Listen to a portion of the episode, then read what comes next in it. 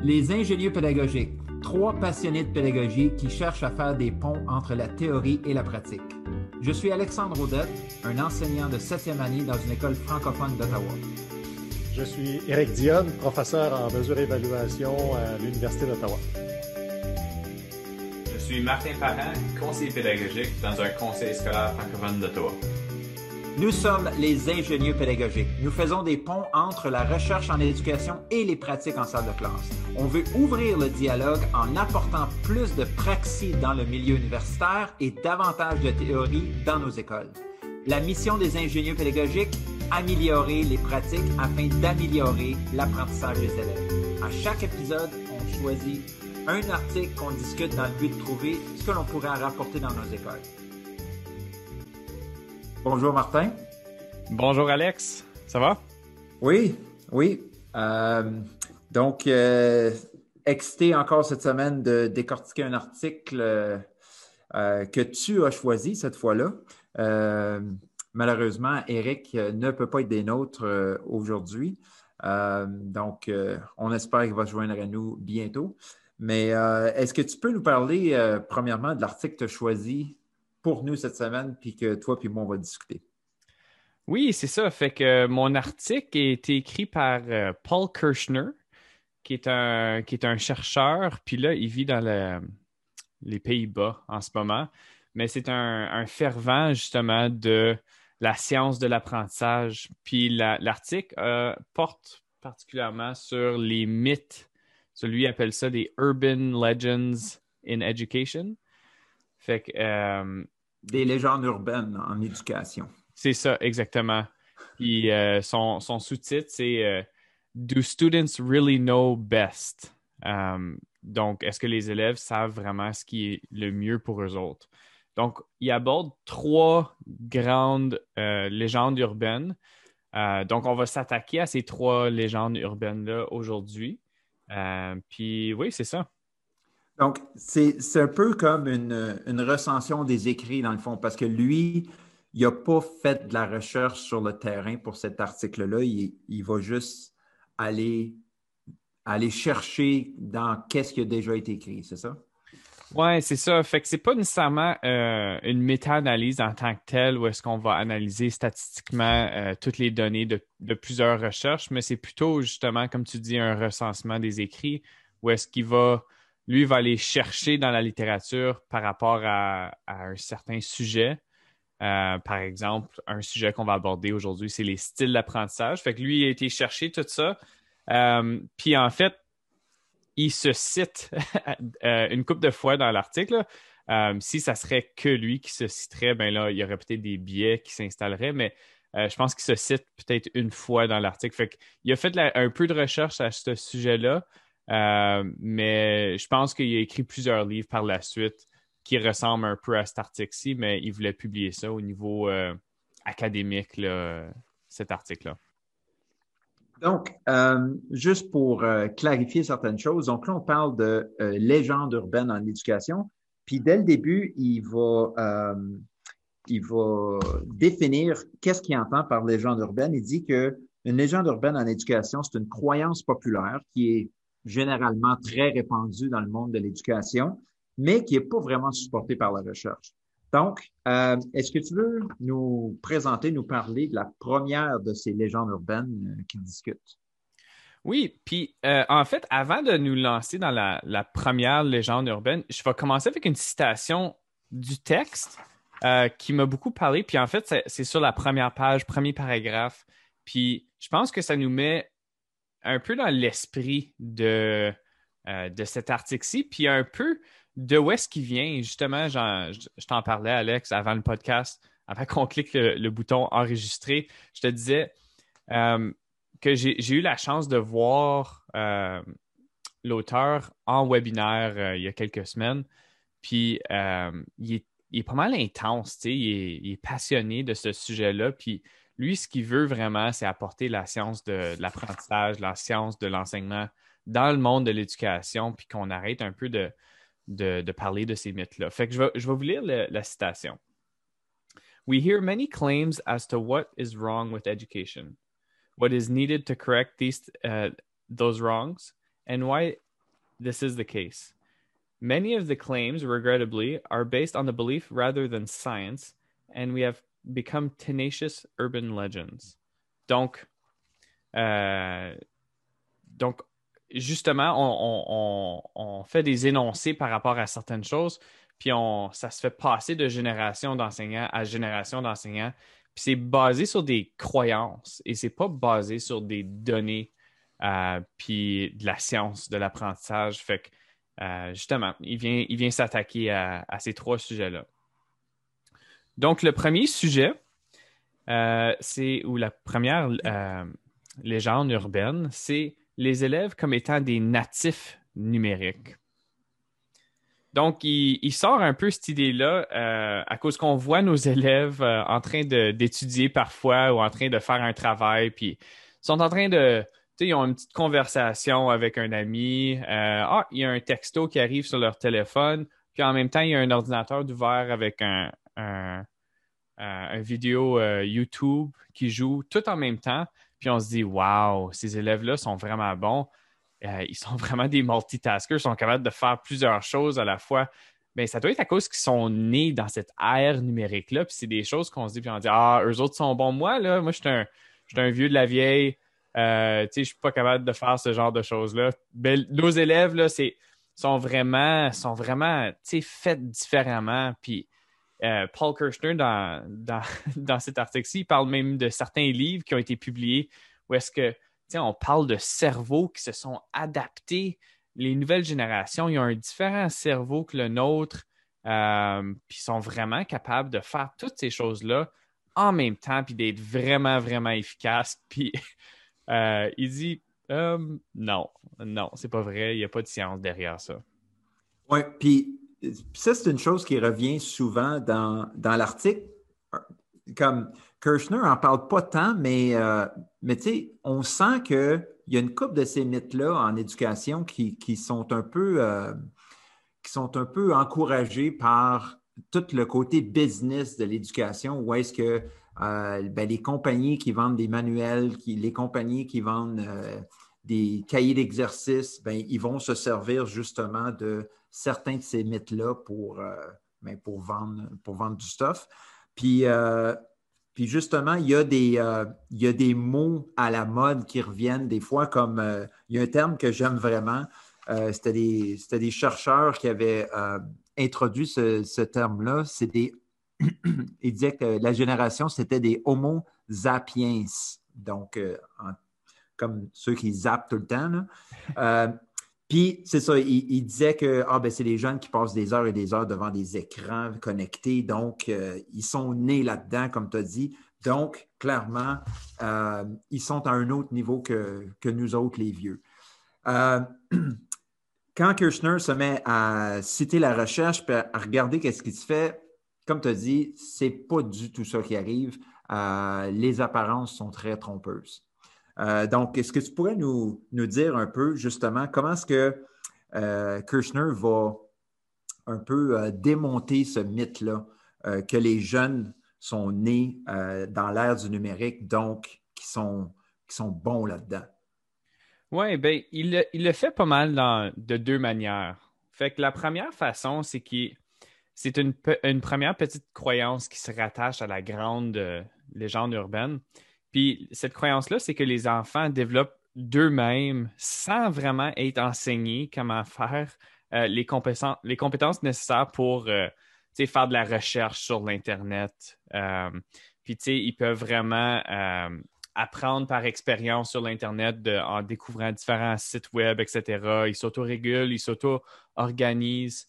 Et puis, puis puis même au niveau personnel, je me, rappelle dans, mes premières années d'enseignement, tu sais, tu es devant une classe euh, au secondaire, puis tu te dis, ben, ils devraient le savoir comment, comment, comment naviguer le web. Tu sais, ils sont nés là-dedans.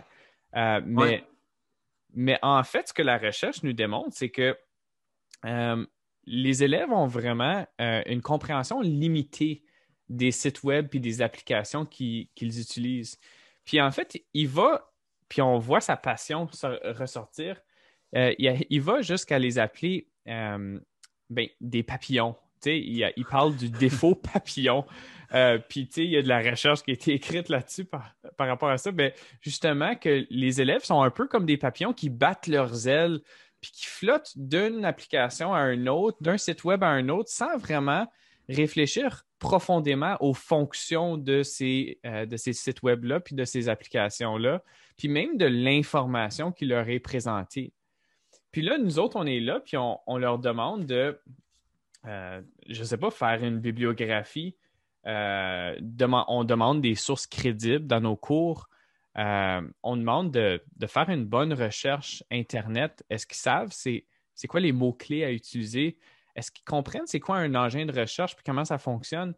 Puis, dans le fond, euh, la recherche démontre que même les étudiants universitaires qui viennent de cette génération-là, euh, c'est un, peu comme un, couteau à double tranchant. on croit vraiment qu'ils sont, sont, très bons, mais dans le fond, on ne leur enseigne pas, puis dans le fond, ils n'apprennent pas nécessairement. Donc, on doit, la, conclusion de ça, c'est qu'on doit vraiment les enseigner de manière explicite, ces compétences-là. Oui, puis, puis euh, tu, parles des compétences de, recherche, mais euh, euh, il citait des, des, des, recherches qui, Kirchner citait des recherches qui disaient que mais les jeunes utilisaient la, technologie, oui, mais ils l'utilisaient à, un, niveau assez de base.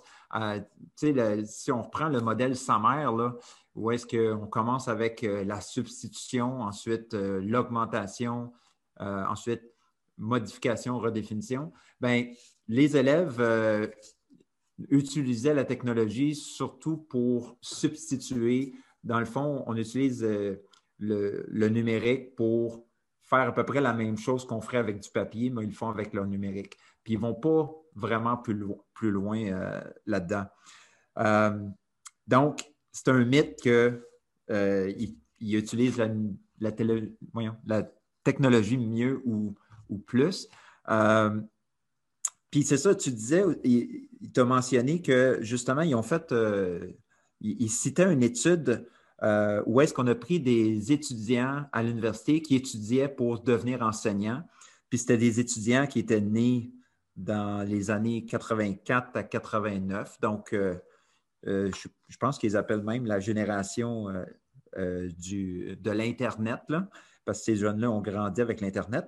Puis, je ne sais pas si tu peux nous parler un peu de qu'est-ce qu'ils ont trouvé, qu'est-ce qu'ils ont trouvé par rapport à ces, jeunes futurs enseignants-là?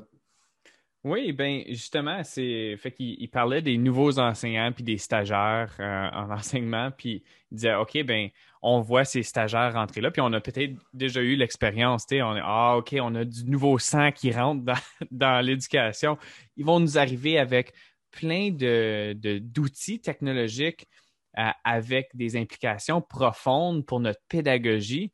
Puis dans le fond, euh, comme un peu nos papillons qu'on parlait il y a quelques minutes, c'était un peu la même chose. Fait qu'on sautait d'une application à une autre sans vraiment avoir une compréhension profonde de, la puissance pédagogique de l'outil euh, ou de l'application du site web. Puis c'était un peu les mêmes conclusions. Puis euh, il revenait dans différents contextes. puis puis c'est encore plus puissant quand on parle de, des enseignants. Là, non seulement les élèves, ont ce, défi-là, mais même des nouveaux enseignants ont un peu les mêmes défis. Pourquoi? À cause que euh, on sous-entend qu'ils ont cette compétence-là de vraiment naviguer ce site web-là ou cette application-là. Puis, euh, on ne devrait pas sous-entendre ceci. Ce n'est pas implicite.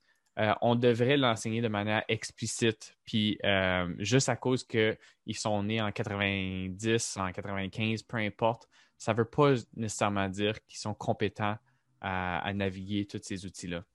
Oui, parce que, tu sais, dans nos classes, on voit les élèves, euh, ben, dans les écoles, les écoles, les, élèves ont tous leur téléphone dans les mains tout le temps, aussitôt qu'ils sortent de classe. Euh, puis là, ils font des stories euh, sur Instagram, ils font euh, des Snapchat, ils font des TikTok, ils sont super habiles avec leur téléphone. Puis là, après ça, tu leur demandes de faire un, travail dans Google Doc, puis ils te demandent Monsieur, comment est-ce qu'on fait pour mettre le texte en gras dans notre texte? Comme des choses de base, OK? Puis, ben, ils ne savent pas. Puis, parce qu'on ne leur a jamais montré. Donc, c'est là qu'on voit que, oui, ils ont des habiletés dans le numérique, mais c'est limité, puis ce n'est pas quelque chose qui se traduit vraiment vers une amélioration de leur apprentissage. Parce que, comme tu disais tantôt, les, petits papillons qui cliquent partout, euh, des fois, ils en viennent à oublier qu'est-ce qu'ils sont en, train de chercher. Puis ils font juste continuer à cliquer sur des affaires, puis c'est ça, ils tournent en rond, puis finalement, ben, ils apprennent pas grand-chose. Parce qu'il y a trop d'informations, puis ils ne savent pas comment euh, gérer cette information-là qu'ils trouvent sur Internet, euh, comment faire le ménage là-dedans, comment aller soutirer les informations qu'ils ont besoin. Donc, c'est beaucoup, beaucoup, beaucoup de, choses qui doivent être enseignées, euh, même à, ces nouvelles générations-là. Puis, justement, comme j'y réfléchis un petit peu, puis ce que je me dis, c'est que ça a différentes fonctions aussi. Tu sais, quand ils naviguent le web ou des, applications, euh, tu sais, que ce soit sur Snapchat, Instagram, peu importe, TikTok, euh, c'est pour une différente fonction. Fait que là, eux autres sont là pour se divertir ou pour parler à des amis. Euh, fait que c'est vraiment ces fonctions-là de base. Ils n'ont pas besoin de plus, puis ils n'ont pas besoin de chercher plus, ils n'ont pas besoin d'aller chercher de l'information. Mais nous autres, en tant qu'enseignants, puis en tant que société, vraiment, on regarde puis on dit, ils sont tout le temps branchés à leur téléphone, sont tout le temps branchés à ces applications-là. Donc, on assume qu'ils devraient savoir justement toutes ces, techniques-là pour différents programmes. Puis, dans le fond, euh, un, c'est pas vraiment, tu sais, comme peut-être ils n'utilisent pas tant Google Doc ou Word ou peu importe. Puis, euh, puis c'est juste nous autres qui assument. Puis même des fois, eux autres, ils assument. Ils disent Ah oui, moi, je suis bon avec euh, les ordinateurs. Puis peut-être pas pour toutes. Puis peut-être ça a besoin d'être enseigné de manière explicite. Oui. Oui, parce que c'est ça, c'est une utilisation unidimensionnelle, comme tu le dis, avec. ils utilisent ça pour se divertir. il y a quelques années, dans mes classes, euh, j'enseignais en huitième année, fait que secondaire 2. Puis j'avais, j'avais dit à mes élèves, ben, je sais que votre compte Instagram, là, c'est sacré pour vous autres, puis tu l'utilises pour ton réseau social à toi. Mais j'ai dit, créez-vous un compte Twitter, puis utilisez-le pour faire de la recherche. Euh, si tu as un travail à faire à l'école, ben, va sur Twitter, demande des questions avec des hashtags, euh, puis le monde va te répondre. Puis il y a une couple d'élèves qui l'ont fait, puis ils étaient tellement emballés comme Oh my God, monsieur, il y a quelqu'un qui m'a répondu à ma question, puis ils m'ont donné plein de. Ben, oui, c'est comme ça que ça marche aussi les réseaux sociaux. Tu sais, tu peux, oui, tu peux divertir, mais tu peux aussi aller. Moi, je leur disais, tu sais, sur les réseaux sociaux, là, tu vas trouver 50 000 enseignants. Moi, je suis seul en classe. Tu sais, sur les réseaux sociaux, tu peux en trouver des dizaines de milliers d'enseignants à travers le monde qui sont peut-être pas mal mieux placé que moi euh, pour t'apprendre certaines choses. Tu vas trouver des spécialistes dans différents domaines. Donc, si on ne les amène pas justement à avoir au-delà de la story Instagram, ben euh, justement, on manque une opportunité de, les éduquer face à l'utilisation du numérique. Oui, puis j'avais même pas pensé à cet exemple-là, Alex. Comme, je veux dire, nous autres, les ingénieurs pédagogiques, on s'est rencontrés où?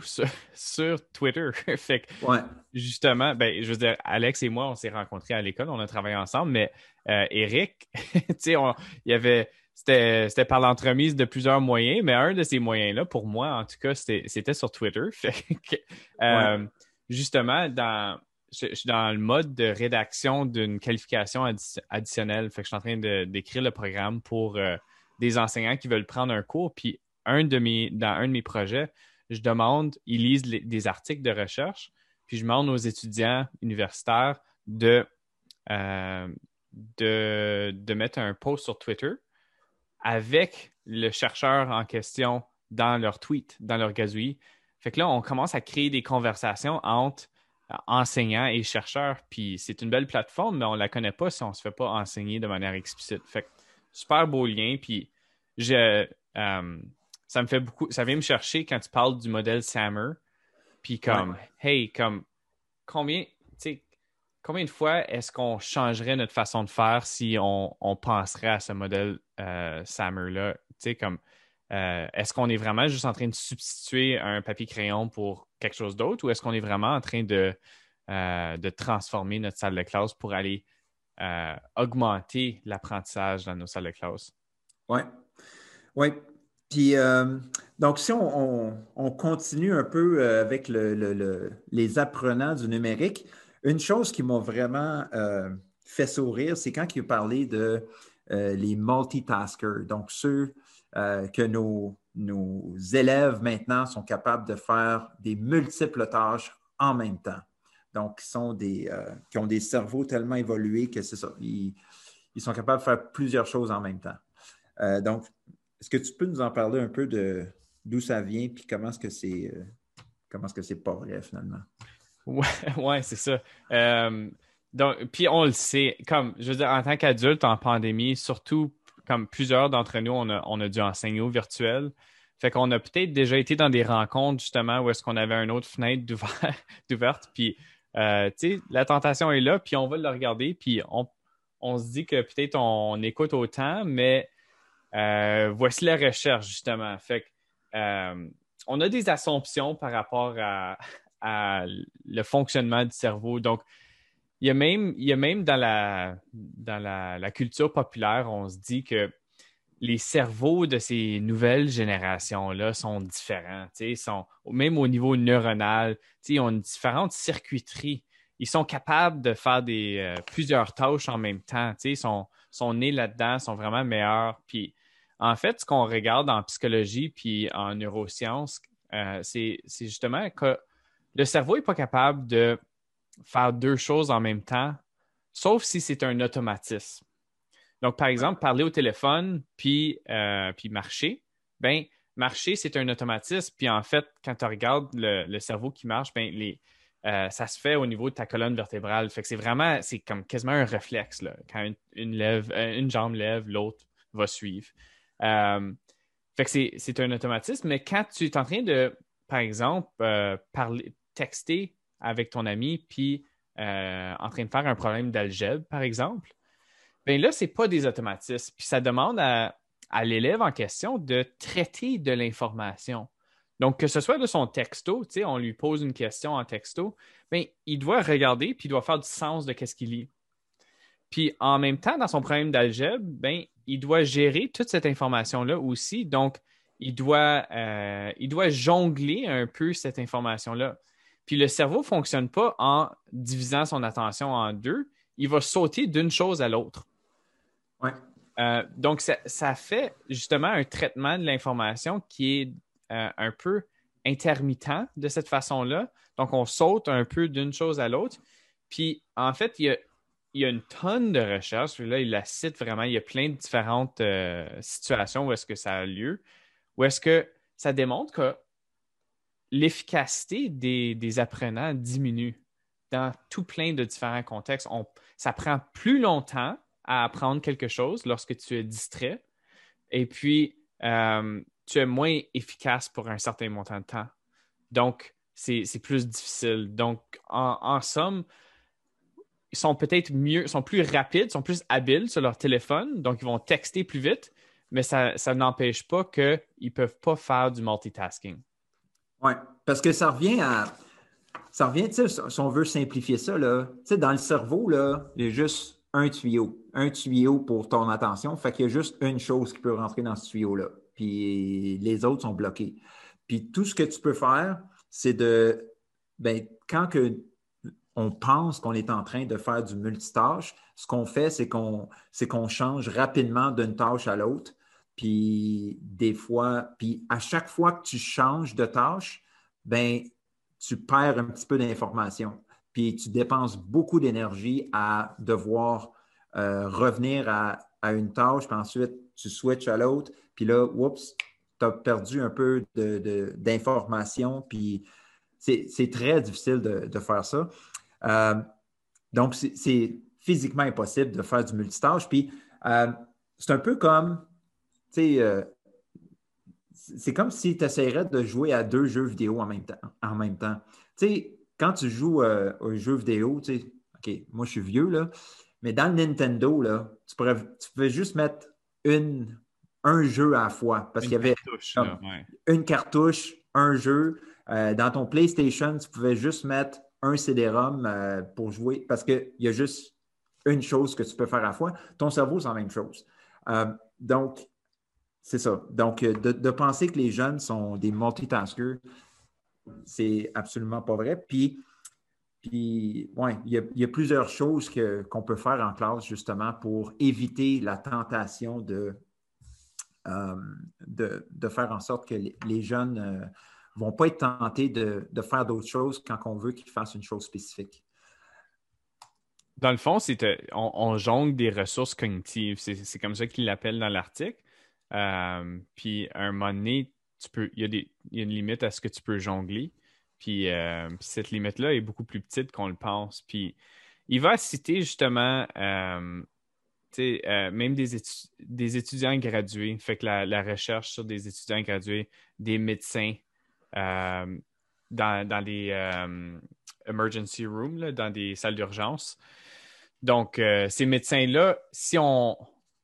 Eux autres, ils doivent justement passer à travers une série d'étapes assez spécifiques lorsqu'un patient arrive, c'est urgent. Donc, ils doivent traiter beaucoup d'informations. Puis, ce qu'on faisait, c'est qu'on mesurait la, la, quantité de distractions dans ces salles d'urgence-là.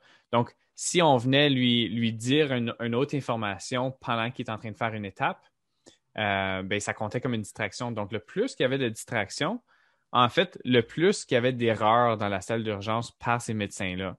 De la même façon, des étudiants gradués qui sont en train d'étudier, euh, puis qui, euh, qui, se font envoyer un, message sur Facebook Messenger ou quelque chose comme ça, un, instant messaging, ils se font envoyer un petit message ben, le plus de distractions qu'ils ont, le plus longtemps que ça prenait pour étudier, puis euh, le moins efficace qu'ils étaient.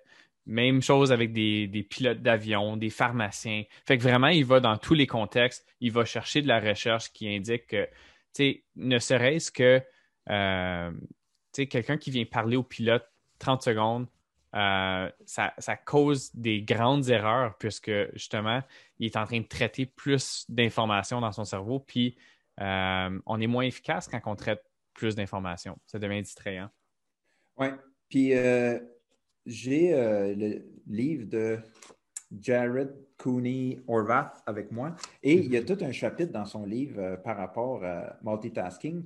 Puis il donne des pistes de qu'est-ce qu'il faut éviter euh, justement pour, euh, pour qu'en salle de classe, euh, nos élèves ne soient pas portés à faire du multitasking. Par exemple, quelque chose d'aussi simple que, je ne sais pas moi, tu es un prof de maths, tu as mis une série de problèmes au tableau, puis pendant que tu expliques un concept, je ne sais pas moi, comment diviser une fraction, il y a cinq autres problèmes au tableau. ça se peut qu'il y ait des élèves qui regardent juste les problèmes au tableau puis qui regardent pas, qui n'écoutent pas ce que tu es en train de dire. Euh, ou quelque chose aussi simple que euh, tu veux expliquer euh, un nouveau projet, un nouveau travail, puis là, tu distribues les feuilles de route, les feuilles aux élèves, puis ensuite, vous lisez ensemble. Bien, il y a des fois que c'est peut-être mieux de pas donner les feuilles aux élèves, puis juste présenter l'information au tableau. Comme ça, les élèves ne seront pas portés à aller lire plus bas. Ah, c'est combien de pages ce projet-là? Ou non, tu vas, tu vas suivre les étapes comme je suis en train d'expliquer. Fait que ça, c'est juste des petites choses qu'on peut faire en classe pour euh, éviter la tentation que les élèves euh, soient portés à, faire du multitâche puis à perdre l'information. Oui, puis, puis même dans les classes, de, euh, des salles de classe élémentaires, où est-ce que, tu sais, on met beaucoup de décorations pour attirer l'attention, puis justement, ça l'attire l'attention. donc, il, il n'en parle pas nécessairement dans cet article-ci, mais en sciences cognitives, justement, c'est un des, un, des grands principes, c'est qu'on ne veut pas, on veut pas euh, créer des distractions pour l'apprenant. Donc, on veut que tout soit intentionnel dans notre salle de classe. Donc, peut-être qu'on va avoir des décorations pour attirer l'attention à quelque chose qui est important, euh, mais peut-être ça va être sur un certain mur. Puis là, quand on va enseigner nos leçons, puis on ne veut pas que ça soit dans, la tête des élèves, bien, on va rediriger l'attention sur un autre mur avec un autre tableau par exemple, dans notre salle de classe. Fait que tout a une fonction spécifique, puis on peut jouer avec ça en salle de classe. Puis on en avait parlé aussi dans un autre épisode des ingénieurs pédagogiques euh, précédents. On avait parlé justement de euh, des élèves qui essaient de, lire en même temps que tu enseignes. ah, euh, monsieur, ça, m'aide de, lire pendant que tu enseignes. Ou... Fait qu'ici, ils sont, sont distraits, ils ne sont pas en train d'écouter à ta leçon, puis en fait, ils sont en train de, jongler avec trop de ressources cognitives, puis euh, ça déborde, puis c'est pas efficace. Oui, parce que, parce que ça, c'est une autre chose que, que c'est une autre chose que euh, Jared Cooney Orvath euh, parle dans son livre. Son livre s'appelle Stop Talking, Start Influencing. Euh, puis ça, il dit que lorsque tu lis, ben, tu entends une voix dans ta tête. Tu lis dans ta tête, fait que c'est comme tu entends une voix dans ta tête. Puis quand quelqu'un te parle, c'est une autre voix. Tu peux entendre deux choses en même temps, mais tu peux juste en, en assimiler une à la fois parce que c'est comme si encore une fois, s'il y avait juste un tuyau pour euh, analyser l'information qui rentre. Donc, il y en a une qui est forcément bloquée. Fait que tu ne peux, pas, euh, peux pas écouter le prof puis lire en même temps. Euh, c'est deux stimuli puis ça ne marche pas. Tu sais. Mm-hmm. ouais. donc, si on passait au prochain, qui était les styles d'apprentissage. Et ça, ça, on a entendu parler quand j'ai commencé ma carrière euh, en enseignement dans les débuts des années 2000, c'était la grosse affaire. On parlait des styles d'apprentissage durant euh, les, journées pédagogiques. Euh, je me souviens même que tous les profs, on avait passé des, tests pour voir c'était quoi nos styles d'apprentissage, puis c'était la grosse affaire. Mais on se rend compte maintenant que c'est peut-être pas aussi, aussi bon qu'on aurait pu penser que ça l'était. Oui, c'est. Ouais, quand, j'ai commencé. Mais c'est une des choses qui m'a attiré à l'article en tant que tel, c'était ce sujet-là. Euh, mais comme, comme tu le dis, c'est tellement prédominant dans notre culture de parler des styles d'apprentissage. Puis même hier, j'étais dans une rencontre un, un moment donné, puis sais, ah, moi, je suis très. Je suis, moi, je suis uniquement euh, visuel. Puis j'apprends de cette façon-là. Puis sais, c'est difficile à, avoir une discussion par rapport à ça, à cause c'est tellement ancré dans, notre culture de l'éducation, puis même dans notre culture populaire aussi. Donc, euh, Paul Kirchner, l'auteur de l'article, euh, il vient justement s'attaquer à ça, puis euh, il, il, présente beaucoup, beaucoup de recherches. Donc, il commence avec euh, trois ou quatre problèmes qu'il voit avec, avec euh, les styles d'apprentissage. Oui. Mais, mais juste avant d'aller plus loin, il faudrait mentionner que ce qu'on entend par les styles d'apprentissage, c'est qu'il y avait tout un mouvement, comme j'ai dit tout à l'heure, euh, où est-ce qu'on identifiait nos styles d'apprentissage, comme le, logico-mathématique, le style kinesthésique, etc. Puis il y en avait, il y en avait plein. Puis c'était l'idée qu'en sachant quel style d'apprenant nos élèves étaient, on pouvait ensuite adapter nos stratégies d'enseignement pour ces élèves-là. Ce qui, à première vue, peut sembler tout à fait logique et euh, on se dit, ah ben hey, oui, pourquoi on n'a pas pensé à, ça avant? Mais là, c'est ça. Et euh, Kirchner va nous citer des, recherches pour nous montrer un peu les, euh, les failles dans cette manière de penser-là. Oui, puis c'est un bon point que tu apportes, euh, Alex. C'est justement ça, c'est que ça semble bien, puis c'est bien intentionné.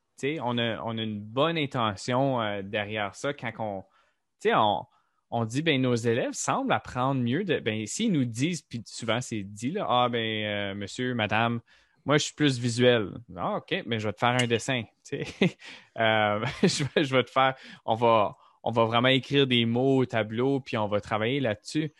Euh, puis, évidemment, ça, ça semble bien. On, est, on, a une préférence en tant qu'élève vers ça. Fait que là, on, on va aller avec la préférence de l'élève. Puis, c'est tellement ancré dans notre culture populaire que c'est tentant en tant qu'enseignant de, juste dire oui, absolument, je vais, je, vais faire ceci. Euh, puis c'est un peu ça son point avec l'article, c'est qu'on on doit se baser sur des données. Qu'est-ce que, la recherche nous démontre? Fait que le premier problème qu'il voit avec ça, c'est euh, qu'on ne fit pas nécessairement dans un pigeonnier ou dans un casier. Euh, lui appelle ça des pigeonholes. Nos élèves ne fit pas dans ces pigeonholes-là. Comme c'est pas juste, on n'a pas juste un style d'apprentissage nécessairement. On pas, on n'apprend pas nécessairement juste de une façon. Euh, donc, on, a des, on a des différences graduelles ici. Oui, parce que l'apprentissage, c'est quelque chose de tellement complexe, puis de juste euh, comme ramener ça à dire que toi, tu es un apprenant kinesthésique ou logico-mathématique, c'est, on manque pas mal d'informations. ça, c'est, une des, premières failles, euh, comme tu as dit. Euh, ouais, on voit tout de suite que c'est un peu shaky comme, comme prémisse. Là.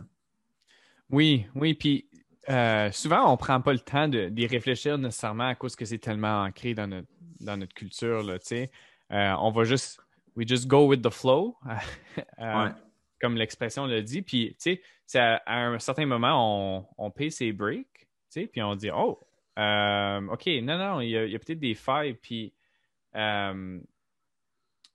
puis, puis, justement, on avait parlé dans les, dans les dernières quelques minutes de on apprend quand on traite de l'information. Puis si on veut un apprentissage profond puis durable, euh, ben, il faut traiter l'information profondément puis de manière durable. Puis euh, si on fait juste, par exemple, présenter de manière euh, visuelle ou kinesthétique, puis on, on, va vraiment avec seulement un mode, un style, si on veut bien, ben on est en train de, traiter l'information d'une seule façon. Puis il y, a, beaucoup de recherches qui ressortent, puis euh, en mathématiques, euh, on, parle beaucoup de, du chercheur Van de Waal, euh, qui, justement parle des représentations mathématiques, donc l'élève qui doit jouer avec du, matériel de manipulation, donc le kinesthétique, des symboles mathématiques, le, le, parler, en parler dans, des situations de la vie euh, de tous les jours. Euh, aussi euh, d'écrire des équations. Donc, tout faire des dessins, c'est toutes des différentes représentations. Donc, c'est toutes des différentes portes d'entrée pour traiter de l'information de différentes façons. Puis, c'est seulement lorsque on traite l'information de toutes ces différentes facettes-là qu'on arrive à avoir un apprentissage profond. Euh, souvent en mathématiques, même au secondaire, euh, on va présenter un problème, puis l'élève va peut-être apprendre certaines procédures par cœur. Euh, puis il dit Ah, monsieur, moi, je suis très. tu sais, c'était quoi le mot que tu avais utilisé Mathématique, là? Logico-mathématique. moi, je suis style logico-mathématique. Puis là, tu présentes, ben, tu dis OK, ben, pourrais-tu me présenter ce concept mathématique-là avec ce matériel de manipulation? Euh, si tu comprends profondément les mathématiques derrière, tu devrais être capable peut-être de me le représenter de cette façon-là. ah, euh, moi, c'est pas comme ça que je pense, tu sais. Mais on voit différentes facettes, puis on comprend mieux le concept quand on peut le présenter de différentes façons. On le sait en tant qu'enseignant. Donc, c'est le premier problème ici euh, que Kirchner nous présente. Oui. Puis, puis le deuxième problème, ce sont les, justement les tests euh, qu'on utilise pour déterminer les styles d'apprenants. Euh, dans ces tests-là, c'est surtout euh, des tests qui sont auto-reportés. Donc, on remplit un questionnaire de, je ne sais pas, 25, 30, 50, 100 questions. il y a bien des questions qui reviennent, puis c'est nous qui, qui, qui un peu nos, nos préférences, puis nos choses comme ça. Puis ça, il nous dit que c'est pas super fiable, ça. Non, c'est pas, c'est pas super fiable. Puis il fait souvent l'analogie de, de la nourriture. Ouais. il dit, euh, dit si tu demandes les préférences euh, des élèves par rapport à la nourriture, tu sais, euh, qu'est-ce, que, qu'est-ce que tu préfères manger? Ben, on aimerait bien qu'ils disent qu'ils aiment manger des légumes, puis des fruits, puis des protéines santé. Mais dans le fond, ce qu'ils disent souvent, souvent c'est ben, j'aime manger des bonbons, puis euh, des boissons gazeuses, puis etc., du junk. Euh, fait que, tu sais, souvent, euh, ce qu'on préfère n'est pas nécessairement ce qui est mieux pour nous autres. Donc, justement, ces, ces, ces mesures auto-reportées-là, ben, il, peut avoir une faille. Puis même quand on va avec des tests comme Myers-Briggs, euh, des choses comme ça, ils sont pas très valides. Euh, il y a une certaine validité, mais pas, pas vraiment, euh, pas significative. Alors. Puis surtout, surtout parce qu'il mentionne dans l'article que si tu fais le test une fois, OK, puis là, si tu fais le test une couple de semaines ou une couple de mois plus tard, les résultats ne seront peut-être pas les mêmes que tu as eu la première fois. Fait les résultats ne sont, pas, euh, sont pas constants pour une même personne. Fait que ça, ça enlève un peu de, validité à, tous ces tests-là parce que ça ne peut même pas être reproduit avec la même personne dans un intervalle de temps, euh, on peut questionner ces résultats-là, justement. Puis, euh, une autre chose qui apportait aussi, c'est euh, le problème de euh, le nombre tellement élevé de styles d'apprentissage. Et ça, j'ai trouvé qu'il y avait quelque chose de pas mal drôle euh, parce qu'il disait que selon la recherche, il y a quelqu'un qui a fait justement une revue de tous les styles d'apprentissage répertoriés, puis ils en ont trouvé 71 styles d'apprentissage différents. donc, on voit que ça commence à être assez complexe, là, sais, 71 va m'emmener. c'est ça. Ben, comme, je m'imagine en salle de classe, puis là, tu sais, je, je sais pas, j'ai 28 élèves, il y a 28 styles différents. Euh, puis, en fait, c'est pas c'est pas ce que la recherche démontre. La recherche démontre que oui, il y a une différenciation pédagogique à faire à cause il y a, différents parcours d'apprentissage que certains élèves peuvent, peuvent, avoir. Puis on en a parlé un petit peu dans les épisodes précédents. Euh, mais n'empêche pas qu'il y a un nombre, il n'y a, pas, a pas 71, puis Kirchner va encore plus loin, on ressent encore sa passion. Euh, il va encore plus loin, puis il dit, ben, tu sais, il y a 71 styles euh, d'apprentissage, puis on pourrait même argumenter que, tu sais, il, y a, le style opposé qui n'est pas mentionné nécessairement. Fait que là, lui, il va dire, il va dire qu'il y a peut-être le double de ça, ou peu importe. Fait ben, il dit, euh, c'est ça, il dit euh, il pourra avoir une combinaison justement de styles d'apprentissage 2 à la puissance 71, ce qui équivaut à euh, plus de styles d'apprentissage qu'il y a d'habitants sur la Terre. Donc, euh, ça veut dire que finalement, on a tous notre style unique, puis de, catégoriser, d'essayer de nous mettre dans une petite boîte, ben ça ne marche pas. Parce que si, comme on, voit que ça ne tient pas la route justement parce que il y a tellement de styles d'apprentissage que ça finit qu'on a chacun le, nôtre. Puis ça revient à notre point de départ où est-ce que on est l'apprentissage c'est tellement complexe qu'on ne peut pas juste se faire mettre dans une petite boîte avec une, gang de personnes qui est pareille comme nous autres. Là, parce que ce n'est pas tout à fait comme ça que ça marche. Euh, donc, euh, ensuite, euh, est-ce que tu voulais parler de euh, l'élève comme étant auto-apprenant, le dernier des euh, le dernier des, euh, des légendes urbaines? Oui, puis avant de rentrer là-dedans, juste un dernier mot par rapport au style d'apprentissage. Tu sais, je sais pas, j'avais cette idée-là de, de, nous autres dans des pigeonniers, puis ça, ça me fait réagir, là, mais justement, il, disait que peut-être que c'est à cause que c'est tellement complexe, puis il y a certains, il y a certains parcours euh, d'apprentissage qui sont plus efficaces que d'autres, euh, que justement, des fois, il faut regarder à la tâche en tant que telle qu'on assigne aux élèves. Tu sais, par exemple, euh, le côté mathématique, ben, est-ce qu'on veut juste avoir du auditif en mathématiques? Ben, en mathématiques, tu veux avoir justement, il y a des recherches qui démontrent que tu vas avoir beaucoup plus de représentation. Tu veux, que les élèves jouent avec différentes représentations. Puis, tu sais, en sciences, par exemple, tu veux avoir un, apprentissage kinesthétique à cause que les élèves doivent vraiment euh, manipuler ces, produits chimiques-là, etc.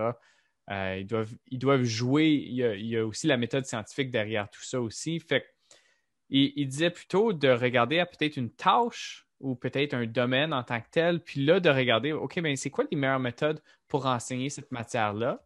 Puis là, à ce moment-là, si on se concentre là-dessus, bien là, ensuite, on peut différencier notre pédagogie selon les besoins des élèves particuliers, mais qui sont basés sur de la recherche ou sur des vraies données, là, pas juste des styles d'apprentissage. Oui. Non, je suis, absolument euh, d'accord avec toi là-dessus. Euh, ce qui nous apporte à notre, le la troisième légende urbaine, puis euh, je, je pense pas qu'on va passer énormément de temps là-dessus. Je pense, en fait, c'est, je veux dire, il présente plusieurs, recherches là-dessus aussi, mais je pense que c'est, ben de, mon expérience, c'est un petit peu mieux acquis, ça, je pense, du moins dans, mon, dans mon milieu. Euh, mais ici, c'est que les élèves peuvent s'auto-enseigner eux autres mêmes. Donc, euh, l'idée derrière ici, c'est que les connaissances qui sont sur l'Internet, donc on, garde euh, le thème du numérique ici, mais les connaissances qui sont sur l'Internet ou sur le web sont déjà toutes présentes là-bas. Donc, nous autres, notre rôle en tant qu'enseignants, c'est pas c'est pas nécessairement d'enseigner euh, ces connaissances-là, à cause que les élèves vont avoir accès à toutes ces connaissances-là de toute manière.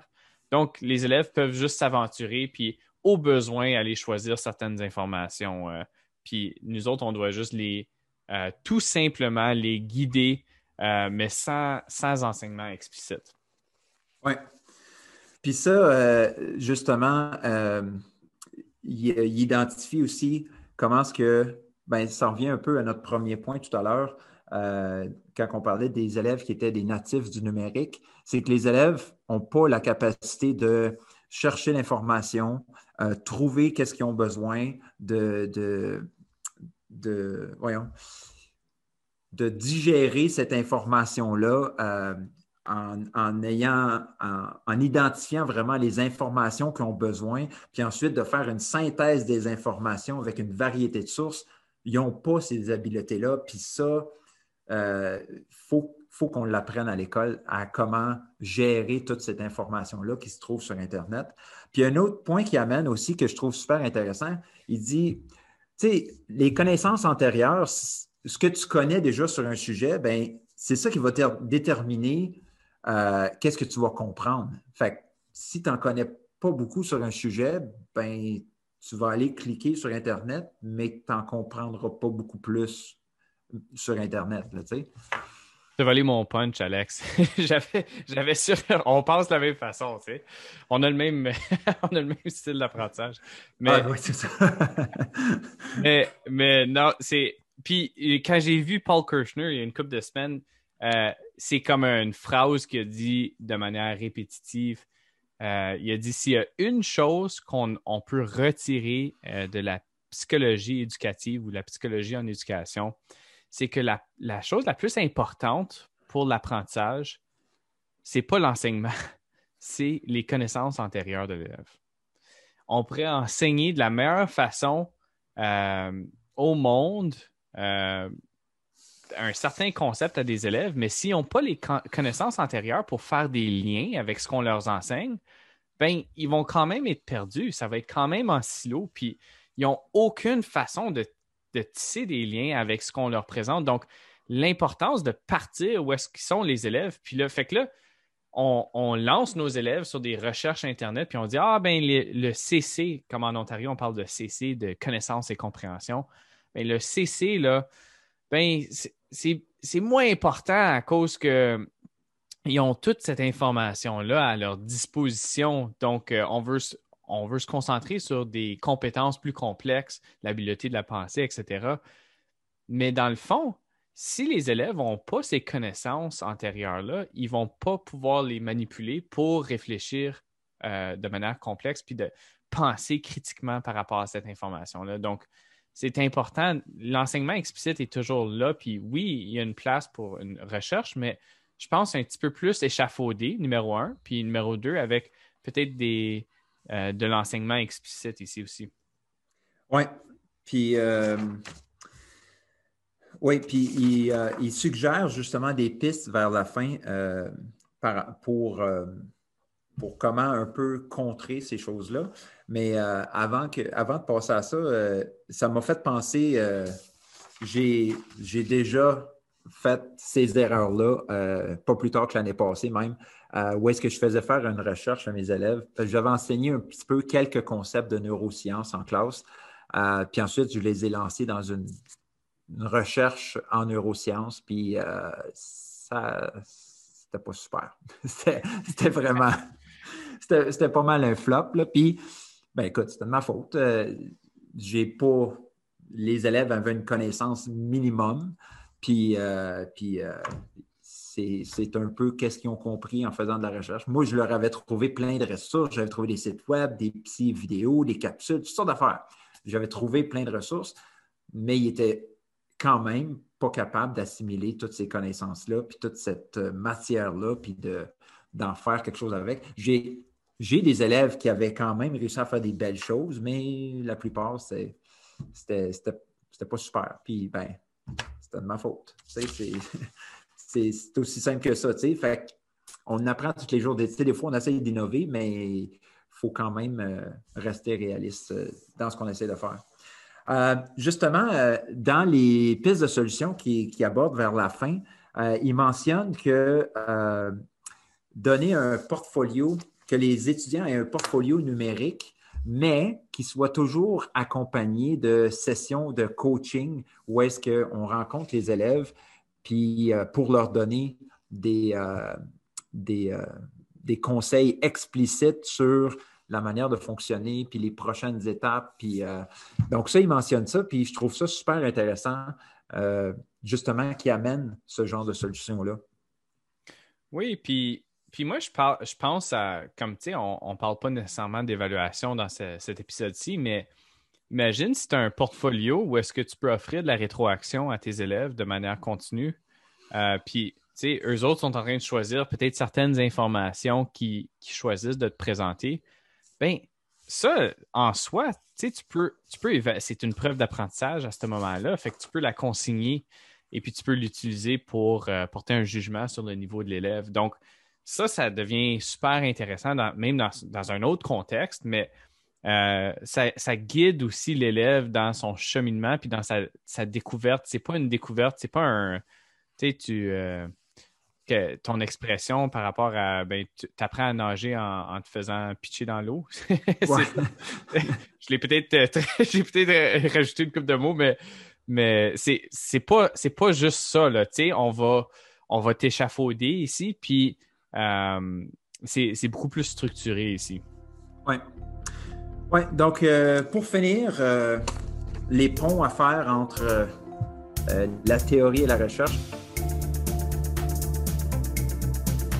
On a touché quelques-uns pendant qu'on jasait, mais juste pour faire un petit rappel, pour ce qui est de, de, la première légende urbaine, les apprenants comme étant des natifs du numérique, donc qu'est-ce qu'on devrait rapporter dans notre salle de classe, selon toi? Euh, donc, ici, on pourrait facilement dire euh, ôter les distractions, mais euh, je pense que, puis là, à, différents niveaux, je pense que ça, serait important d'expliquer aux élèves l'effet des distractions. Donc, ici, surtout, surtout au secondaire, mais même, même à l'élémentaire aussi, si on explique un peu qu'est-ce, qui arrive quand notre cerveau est distrait? Bien, ça, responsabilise l'élève un petit peu par rapport à euh, ben, j'ai des choix à faire ici. Fait que ici, numéro un, expliquer l'effet des distractions, parler des exemples aussi. On pourrait même présenter les exemples qu'on a, présentés ici. Puis travailler avec les élèves pour justement changer ce comportement-là. Puis moi, je pense on ne l'a même pas dit, mais je pensais qu'on était pour en parler un peu plus, mais les téléphones cellulaires, euh, c'est une distraction. Ton attention va être divisée. Fait que, ne serait-ce que tourner le téléphone cellulaire sur la table, ben là, tu vois pas ton, écran qui euh, s'allume puis s'éteint. Puis on peut dire que, euh, c'est sécurisant pour l'élève, mais en fin de compte, c'est une distraction. Et puis, l'élève va prendre plus de temps puis va être moins efficace pour son apprentissage. Fait que ça, c'est la première chose. Oui. Puis ensuite, euh, ben, ça touche aussi en même temps à notre euh, multitâche où est-ce que ça, va les empêcher de, s'il y a un petit, euh, s'il y une notification en plein milieu d'un cours, ben, c'est sûr qu'ils ils vont être tentés d'aller voir tout de suite. Là, donc, on n'est pas en train de dire que le numérique n'a pas, sa, pas sa place en salle de classe, mais chaque chose, chaque chose en son temps. Euh, oui, euh, les, écoute, les cellulaires sont un outil euh, incroyable dans les salles de classe s'ils sont bien utilisés, puis en temps opportun. lorsque l'enseignant est en train d'expliquer, ben c'est juste pas le temps. donc, ça, c'est pour les apprenants natifs du numérique, le multitâche. Pour les styles d'apprentissage, qu'est-ce qu'on retient? qu'est-ce qu'on rapporte dans nos salles de classe? Wow! c'est un, gros morceau, mais le pont que moi je fais, euh, c'est les connaissances antérieures, euh, puis la, complexité de la tâche. Euh, c'est vraiment ça qui est important. Puis si on part de ça pour guider notre pédagogie, notre pédagogie puis nos stratégies pédagogiques, je pense que c'est beaucoup plus gagnant que partir des préférences des élèves puis des styles qui sont auto-rapportés ici. Euh, donc, on devrait plutôt se, baser sur ces connaissances antérieures-là, puis sur la pédagogie associée à la tâche euh, demandée de l'élève.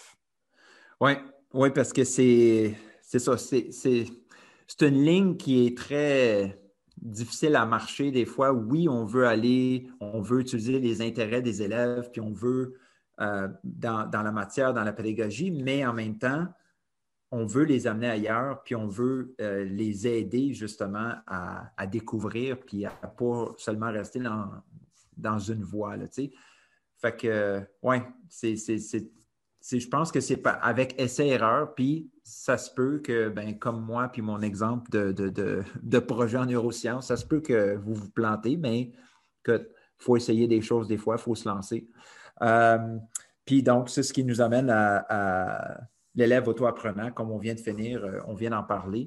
Euh, je pense que selon moi, ce serait vraiment d'aider l'élève à, en venir qu'à être un, apprenant de plus en plus autonome, mais il faut que ce soit vraiment adapté euh, au niveau, un niveau de maturité de l'élève. il y a des élèves qui vont pouvoir peut-être en prendre un petit peu plus, d'autres élèves qui ont vraiment besoin d'être guidés, des élèves qui ont besoin que la tâche soit très morcelés pour eux autres, euh, pour justement focuser leur attention sur des petites choses à la fois. Puis ça va. Petit à petit, je pense qu'on peut les amener, mais c'est un processus. Oui, oui, puis c'est ça que tu es euh, dans la même ligne euh, de pensée que Paul Kirchner. Là, il, mentionne à sa conclusion que c'est pas que les élèves ne peuvent pas être autodidactes, auto-apprenants en fin de compte, c'est que euh, il faut les apporter à cette, place-là. Puis, tu sais, il faut leur donner de plus en plus d'autonomie, mais de manière échafaudée à travers leur parcours d'apprentissage. Fait que là, nous autres, on est en train de dire un énoncé assez général, mais tu sais, quand on arrive euh, à l'université, puis, au cégep ou peu importe, euh, tu sais, c'est important de, travailler cette autonomie-là, puis même avant ça, au secondaire aussi, mais de manière graduelle. Puis y avait, il y avait une autre chose que j'avais oublié de mentionner, un autre pont, mais de traiter l'information. C'est pour les styles d'apprentissage, traiter l'information de plusieurs différentes façons. C'est important pour, pour apprendre de manière profonde. Et, et aussi flexible, qu'on puisse utiliser la, la, matière enseignée dans différents contextes par la suite.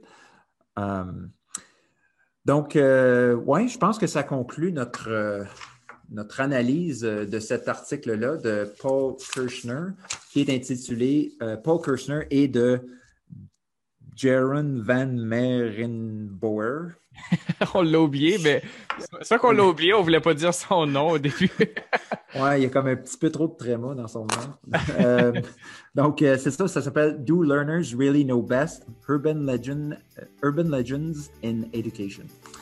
Donc, euh, merci d'avoir été des nôtres et euh, on se revoit, euh, on se reparle à la prochaine épisode des ingénieux pédagogiques.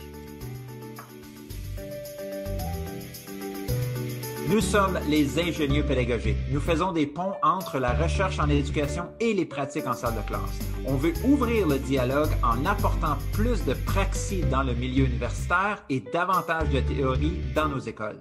La mission des ingénieurs pédagogiques, améliorer les pratiques afin d'améliorer l'apprentissage des élèves.